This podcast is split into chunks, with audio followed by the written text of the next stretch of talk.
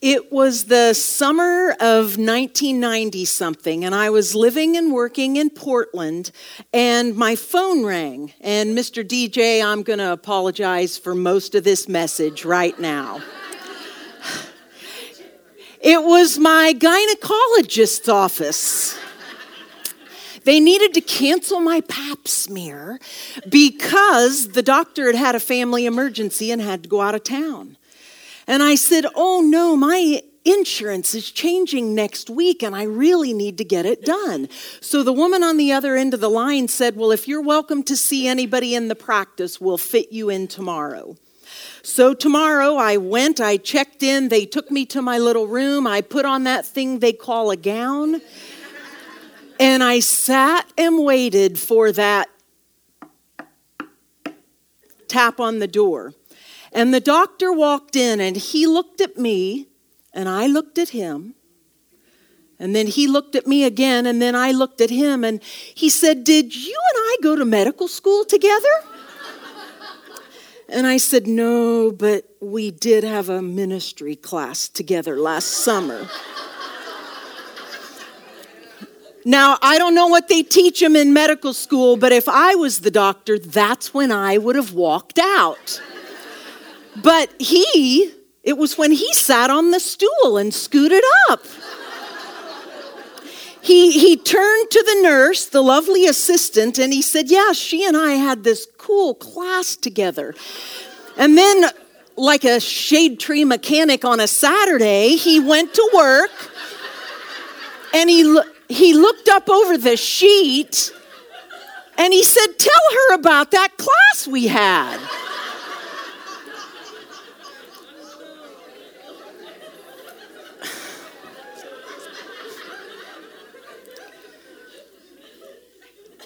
And I said, I normally don't talk at this time. so he went back to work and he said it was the coolest class. They taught us all about creativity and ministry. What have you been doing with that stuff we learned? And I said, Not much. And then he proceeded to tell the nurse and me how he and his wife have aspirations to go be missionaries and how much it's going to help him. And pretty soon it was over. and he left. And I got my clothes back on and I was careful to cover every inch of skin that I could. I adjusted myself and I left the room and began to slink down that long hallway to the lobby. And when I just about had my hand on the doorknob of the lobby, he popped out of an office and was like, Was that awkward for you?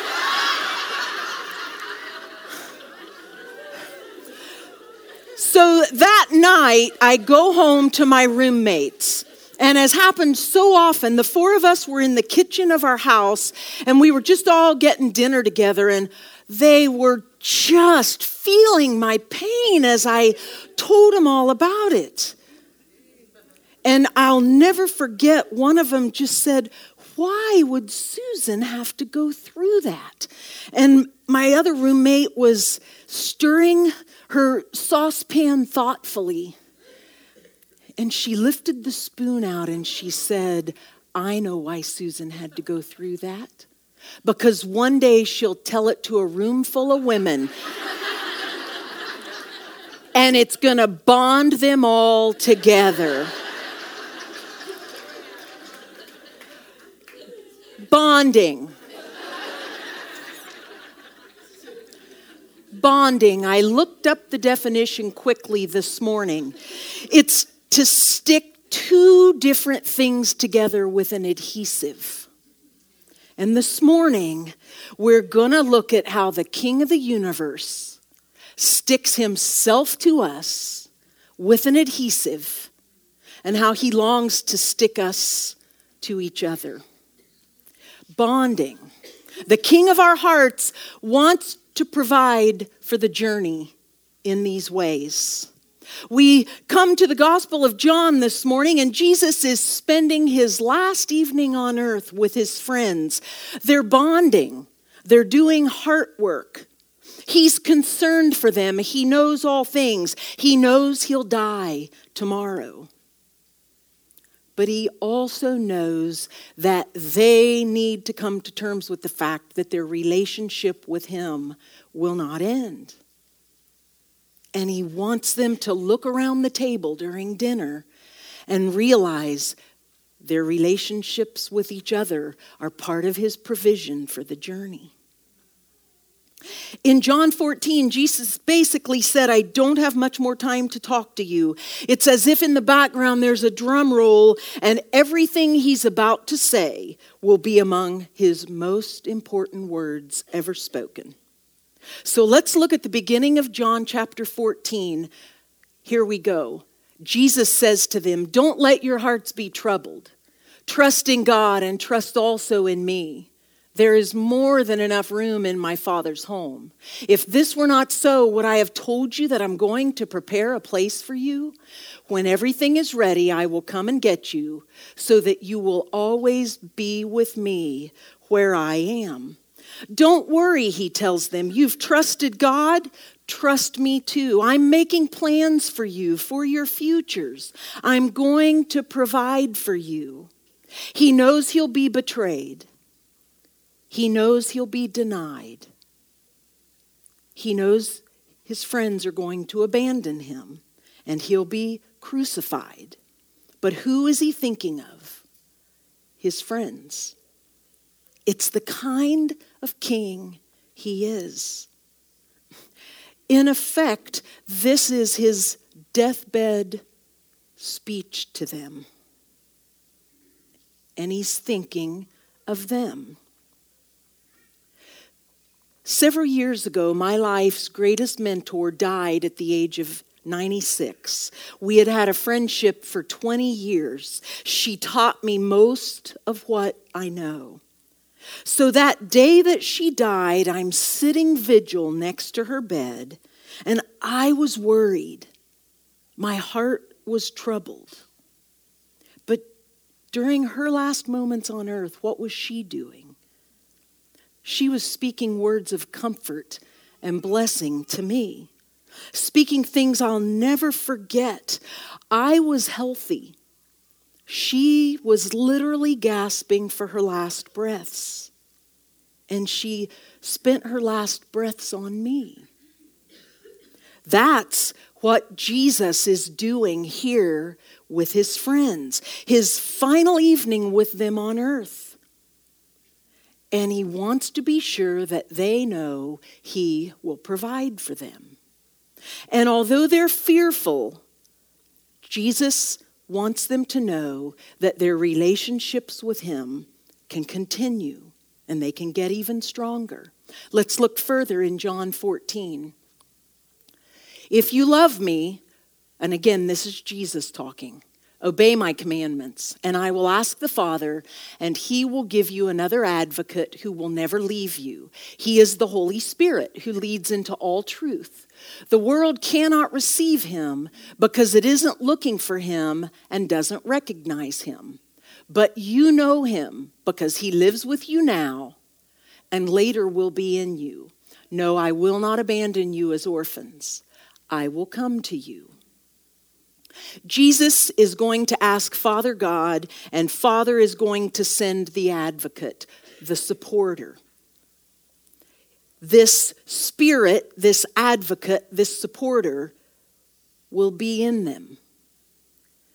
The Spirit of God in people. They're not being abandoned, they are not going to be orphaned. There's this mystery that Jesus is going away and there's also this mystery that he's coming to them in spirit, to be in them. This is the Holy Spirit of God in full power, full character, full presence, dwelling in them. Further on in the same conversation, Later in John 14, Jesus says, I'm telling you these things now while I'm still with you, but when the Father sends the advocate as my representative, that is the Holy Spirit, he will teach you everything and will remind you of everything I have told you. Jesus says to them, I'm telling you these things now. I know you're preoccupied, but what you need to know is that Holy Spirit is coming and he'll teach you He'll remind you, He'll prompt you, He'll nudge you. And then further in John 14, verse 29, Jesus said, I've told you these things before they happen, so that when they do happen, you will believe. It's interesting that Jesus said it to them this way. There's a lot going on tonight. But when you experience the Spirit, when you know His indwelling presence, when you live with Him prompting you, teaching you, reminding you, in that moment, in those moments, it's going to help you trust me because you'll remember this moment when I first told you, and you'll know I keep my word. And you'll grow in your trust to believe all the promises I've made to you. Words from Jesus the night before he dies to his friends. He wanted them to know that as the king of their hearts, he's providing for their journey.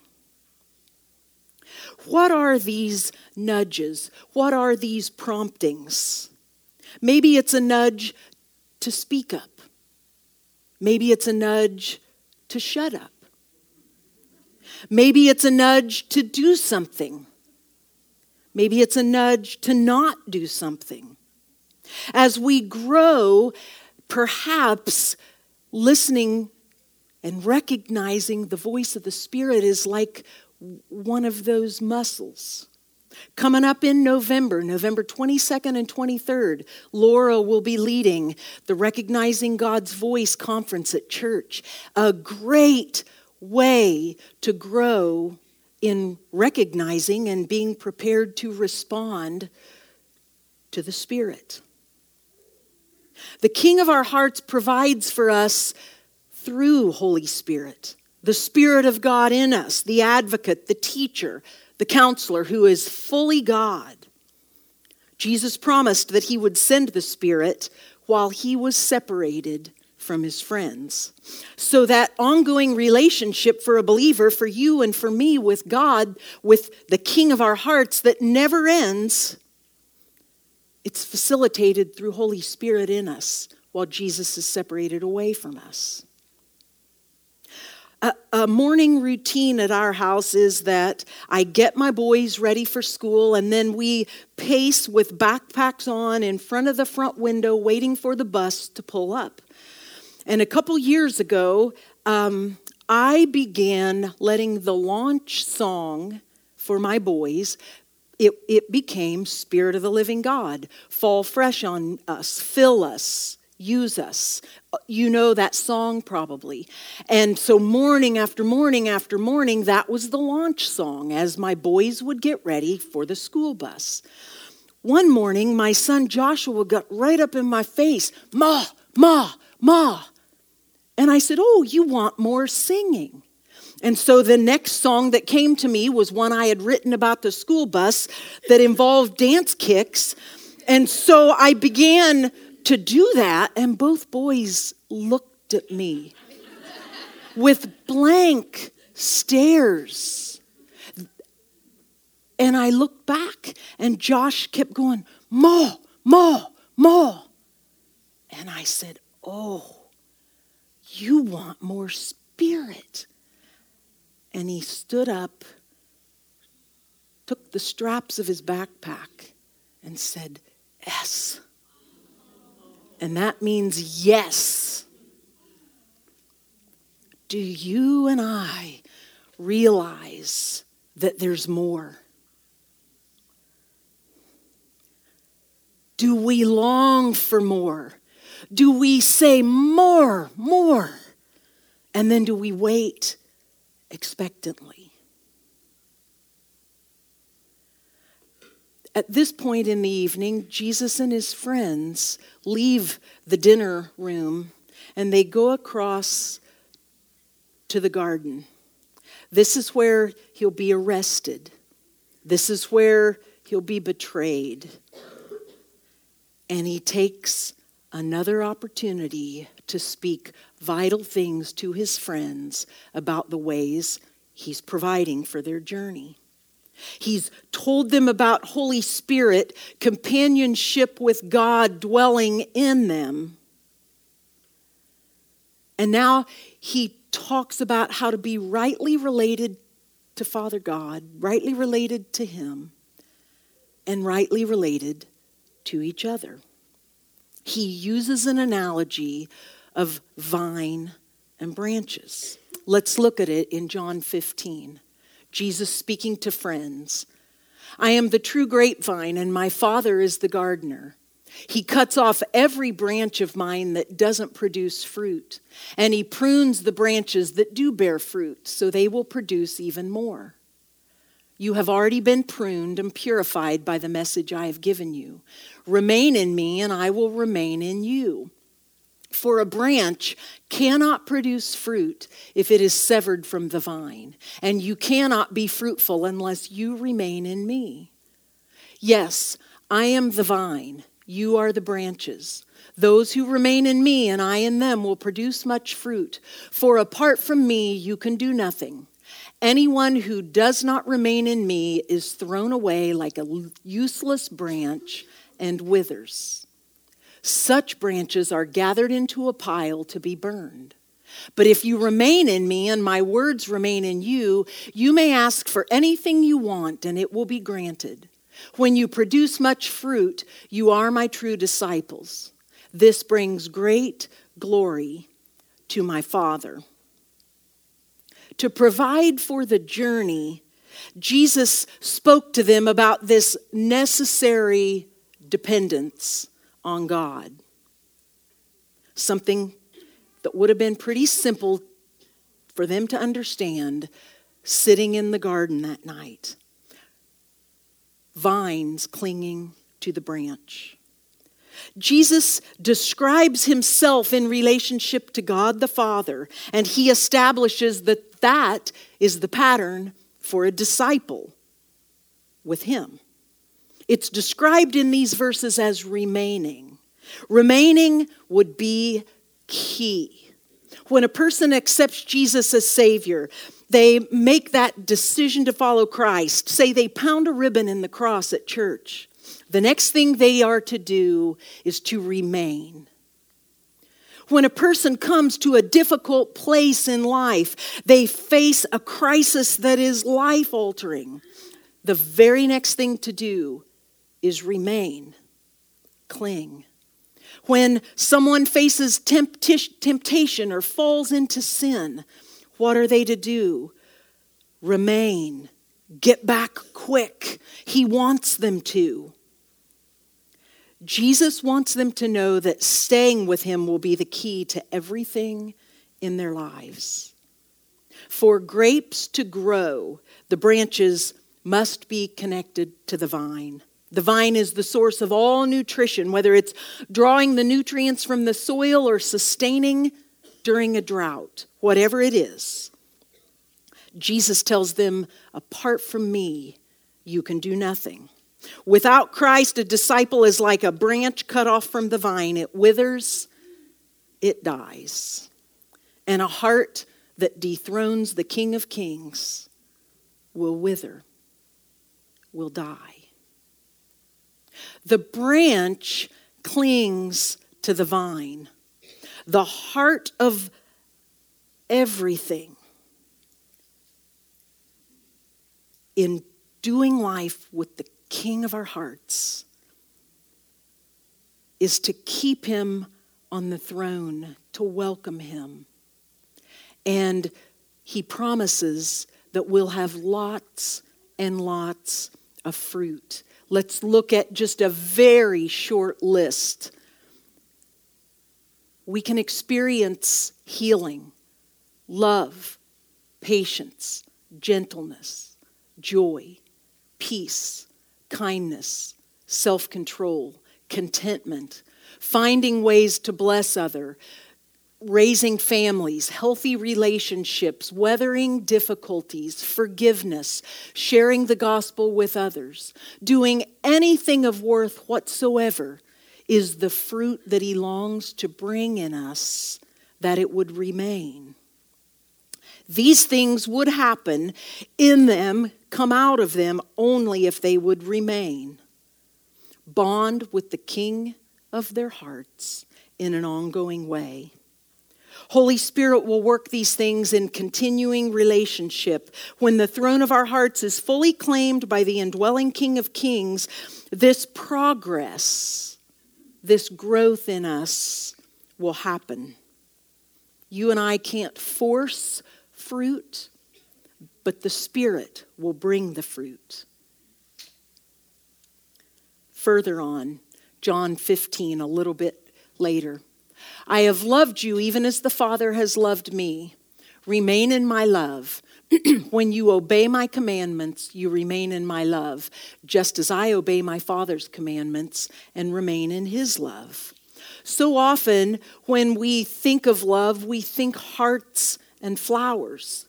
But Jesus explains that for a disciple to remain in love, they obey his commandments the way he models obeying his father's commandments. The pattern for how disciples are to relate to God is learned from watching how Jesus related to the Father. And it's like a branch that clings to the vine. Continuing on in the same passage, Jesus still speaking to his friends.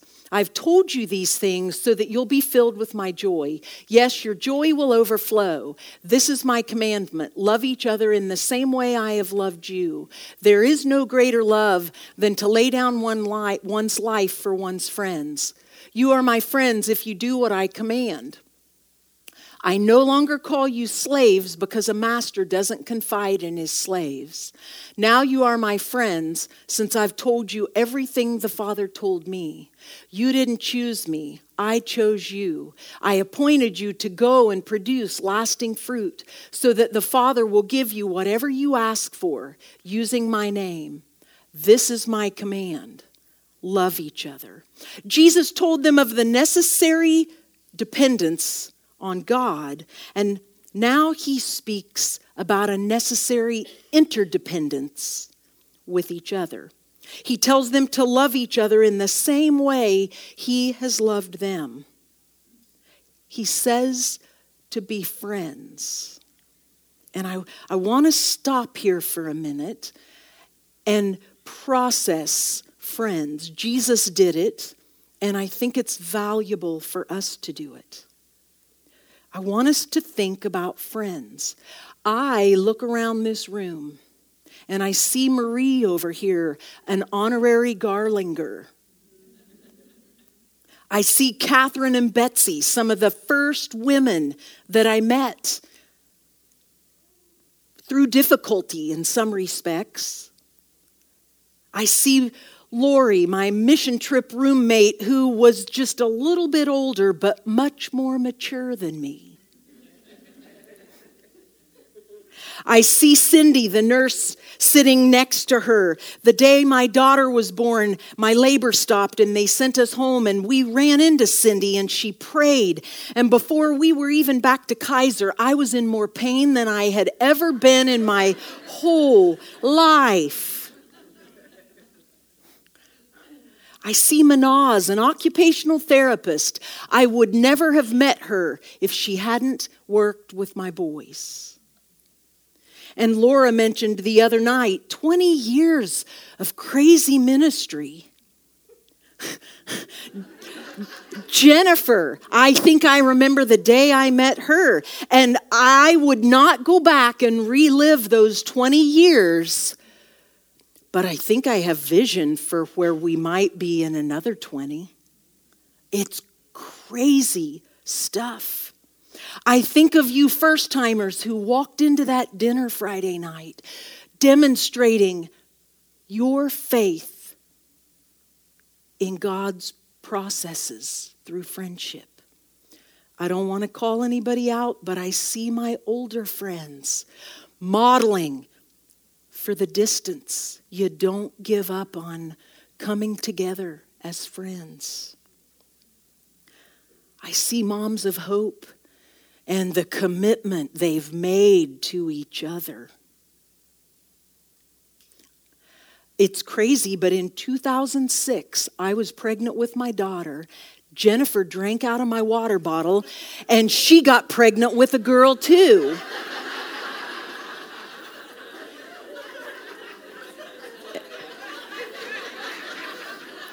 Sorry, DJ. And here is a really crazy thing. Tonight, my daughter and her daughter, born from the water bottle, and Marie, the sugar mama, they are all three having a ladies' night out at the King and Country concert at the fairgrounds.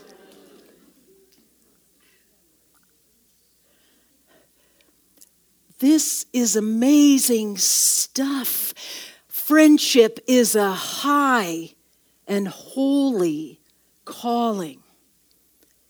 Jesus said it's a laying down of your life for someone else. It's a stop what you're doing to care for someone else. It's a let people in so they can really know you life. It's a get to the finish line together life. It's a serve one another life. It's a be accountable to one another life. This imagery of these branches clinging to the vine, it's clear Jesus had no intention for any point in history for even one disciple to go it alone. His way would be to do life together. Clumps and clumps and clumps of grapes hanging there together. We're not perfect. We learn as we go. He changes us in His time. We apologize. We support. We stay the course. Never just one scraggly clump of grapes, but beautiful, beautiful clusters of grapes together, hanging there together, bonding with Him and with each other. In the time the Gospel of John was written, the traditional practice was that if you wanted to learn from a teacher, you would go and ask this rabbi, Could I become your disciple?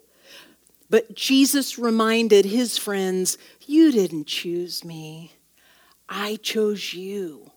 I came after you, I sought you out.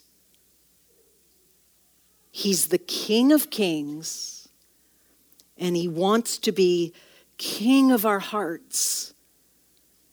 And He's chosen us. He's chosen you. He's chosen me. They were a diverse, chosen group. And He chose them for a new kind of life together. And that's us too. It's what He wants to provide for us too. There are implications to what Jesus is talking about. Fruit comes when disciples are bonded to life in Christ. Fruit that remains, not just plastic fruit in a bowl for decoration, but real fruit that has all the life of the vine in it. The King of Kings takes residence in a person's heart, and all the life and Spirit of God, all of it can flow through that person. Chosen by Jesus to go and produce lasting fruit, you and me together. That's who we are. The King wants to provide for us on this journey. He says, This is my command. love each other. It's not necessarily easy in our complex world, in our busy world, but it's God's best. It's the way of Jesus. And what might it look like if Jesus came in and just took up all the space fully on the throne of our hearts? What would it look like to have His love flowing through us in friendship? Just a few things. Our friendships will be genuine. We'll be patient with each other. We'll sacrifice for each other. We'll take initiative. We'll give time. We'll have a welcoming spirit toward one another. We'll be responsive to each other. We'll be humble. We'll get rid of jealousy. We'll be honest. We'll grow in our willingness to be vulnerable with one, of one another. Like everything, it's across the course of our lifetimes. We can't force it. We can invite and join as the Spirit wants to work these things in and through us. Jesus promised to provide for the journey. The King of our hearts has promised to provide for our journey. And his plan is to knit, to use adhesive to knit our hearts with his and to use that adhesive to knit us together with each other. He longs for his church to be those people connected to him and to each other. The journey has twists and turns. It's difficult at times. But remember, Jesus said, when you experience these things, remember that I promised you it would happen and you'll trust in me more. The King of our hearts is a good and perfect and caring King. The King of our hearts wants us to cling to him no matter what. The King of our hearts paid a once for all price that we would never have been able to pay. And we can experience his kingship today, tomorrow, and for all of eternity. Let me just close with this. The day that our daughter Sarah was born, it was a great day, but it was a long one years of waiting, and we finally got pregnant. And those months were precious and tense all at the same time. It seemed, though, that the day had finally come. My labor started. Nick and I went to the hospital. Sarah resisted, and my labor stopped. They sent us home. Cindy prayed, and soon enough, I was back chewing the dashboard of our van, desperately, desperately wanting that baby to come out. I pushed, I pushed, I pushed. She'd been in there 41 weeks and was in no rush. I think she had grown accustomed to the comfort, to the security, to the warm fuzzy.